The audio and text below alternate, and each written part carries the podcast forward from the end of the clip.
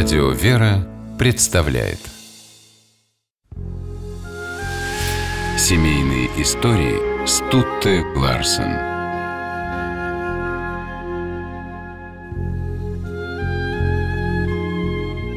Зрители, видевшие, как танцуют Екатерина Максимова и Владимир Васильев, очарованные легкостью и красотой их движений, невольно думали, что артисты и живут так же – легко, красиво. Ни для кого не было секретом, что золотая пара русского балета еще и пара супружеская. Но по выражению самого Васильева, их семейная жизнь была похожа на реку, которая не течет ровно, а порой волнуется и выходит из берегов. Катя и Володя учились в одном классе Московского хореографического училища.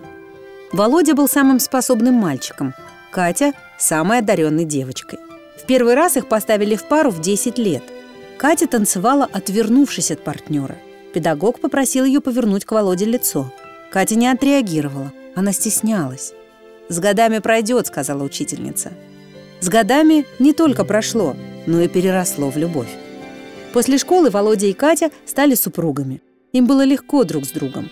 Никаких бытовых недоразумений, кому выносить мусор или мыть посуду, не возникало. У кого есть свободное время, тот и хозяйничал. Другое дело – работа в Большом театре. Тут случались такие творческие ссоры, что коллеги, наблюдая, как супруги выбегают из репетиционного зала, хлопая дверьми, всякий раз думали, что это окончательный и бесповоротный разрыв. Но недаром Васильев называл жизнь с Максимовой рекой. Если про нее писать стихи, то и название было бы соответствующее – «Река счастья». Максимова говорила, что Васильев все время признавался ей в любви. По самому незначительному поводу, такому, как, например, вкусный обед. Васильев же убежден, что мало говорил жене о чувствах. Но любовь – это в первую очередь поступки. И именно любовь мужа поставила Екатерину на ноги после травмы позвоночника. Врачи были уверены, ни танцевать, ни даже ходить Максимова больше не будет. Владимир не мог в это поверить и на одном кремлевском приеме попросил руководство страны о помощи в лечении. Отчаянная попытка спасти жену возымела действие. Максимову положили в лучшую больницу к лучшим врачам. После операции Владимир разработал для супруги упражнения, сам занимался с ней, Екатерина вернулась на сцену. И танцевала потом еще 20 лет. Но тот первый после травмы спектакль артистки Большого запомнили надолго. За кулисами толпился народ – все были готовы в любой момент поддержать, не дать упасть маленькому эльфу Кате Максимовой. Васильев танцевал, вывернув шею, чтобы ни на секунду не терять жену из виду.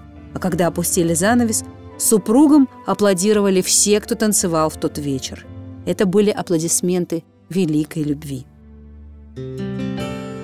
Они были знакомы 60 лет, вместе прожили 50. И все эти годы не расставались. Вместе в школе, в театре, на гастролях, дома. У них и в мыслях никогда не было, что отпуск можно провести раздельно. Максимова всегда чувствовала поддержку мужа и его самую надежную защиту. Он и не мог быть иным, ведь рядом находилась маленькая великая женщина. Так называл Катю Владимир Викторович. У них был любимый дом в Костромской области. Там супруги проводили по два месяца в году. Гений танца, Васильев, латал крышу чинил моторную лодку рисовал. Его Екатерина Великая собирала грибы, разгадывала кроссворды и читала книги. Екатерина Максимова ушла из жизни в православный праздник поминовения усопших – Радоницу. Свой 70-летний юбилей Владимир Васильев встречал уже без жены. В Лондоне есть балетная школа «London Ballet School», а в ней зал «Катя и Володя», названный в честь Максимовой и Васильева. Сегодня в этом зале занимаются дети.